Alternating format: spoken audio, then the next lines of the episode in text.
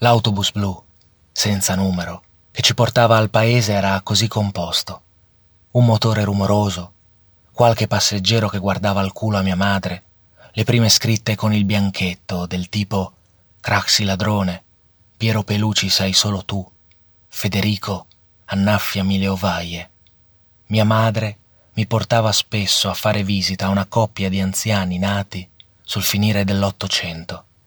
Erano i miei trisavoli, trisnonni come si dice oggi, i nonni di mio nonno materno. Nessuno ha visto i suoi trisavoli. Io li ho visti. Stavano seduti in una cucina, con la stufa a legna e un televisore. Pranzavo, con un piatto di pasta al pesto.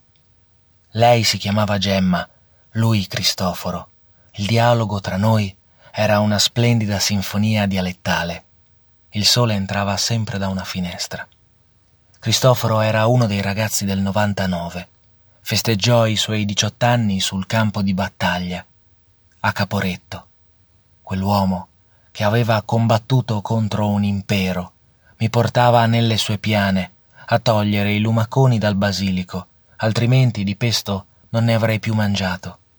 Si sa, la pelle del bimbo entra subito in contatto con la pelle vecchia di un uomo, di un nonno una specie di luccicanza, forse perché in parte uguali, forse perché il primo ha tanto da imparare, il secondo ha poco tempo per insegnare. A un tratto quell'uomo non lo vidi più. Rimasero la pasta al pesto e la gemma, ma la sua poltrona restava vuota. A forza di domandare che fine avesse fatto, la gemma mi portò da quella finestra dove entrava sempre il sole. Mi disse Guarda il muro di sassi, li vedi i colombi.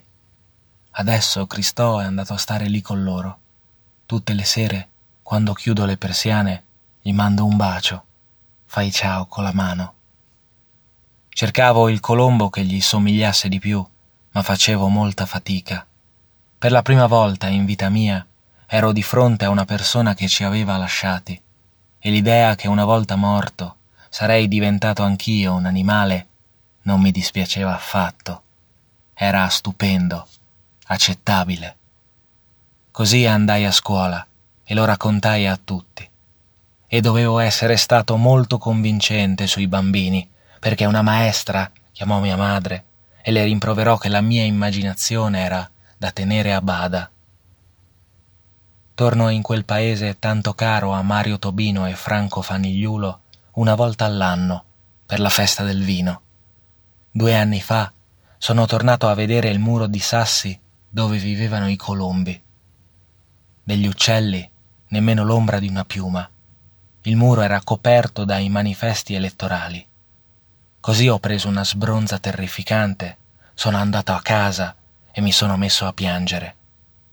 Quella notte di settembre ho capito che per il resto della mia vita sarebbero successe cose come queste, che la realtà non accetta la fantasia, che le persone normali sono nemiche dell'immaginazione e che la felicità sia molto difficile da trovare.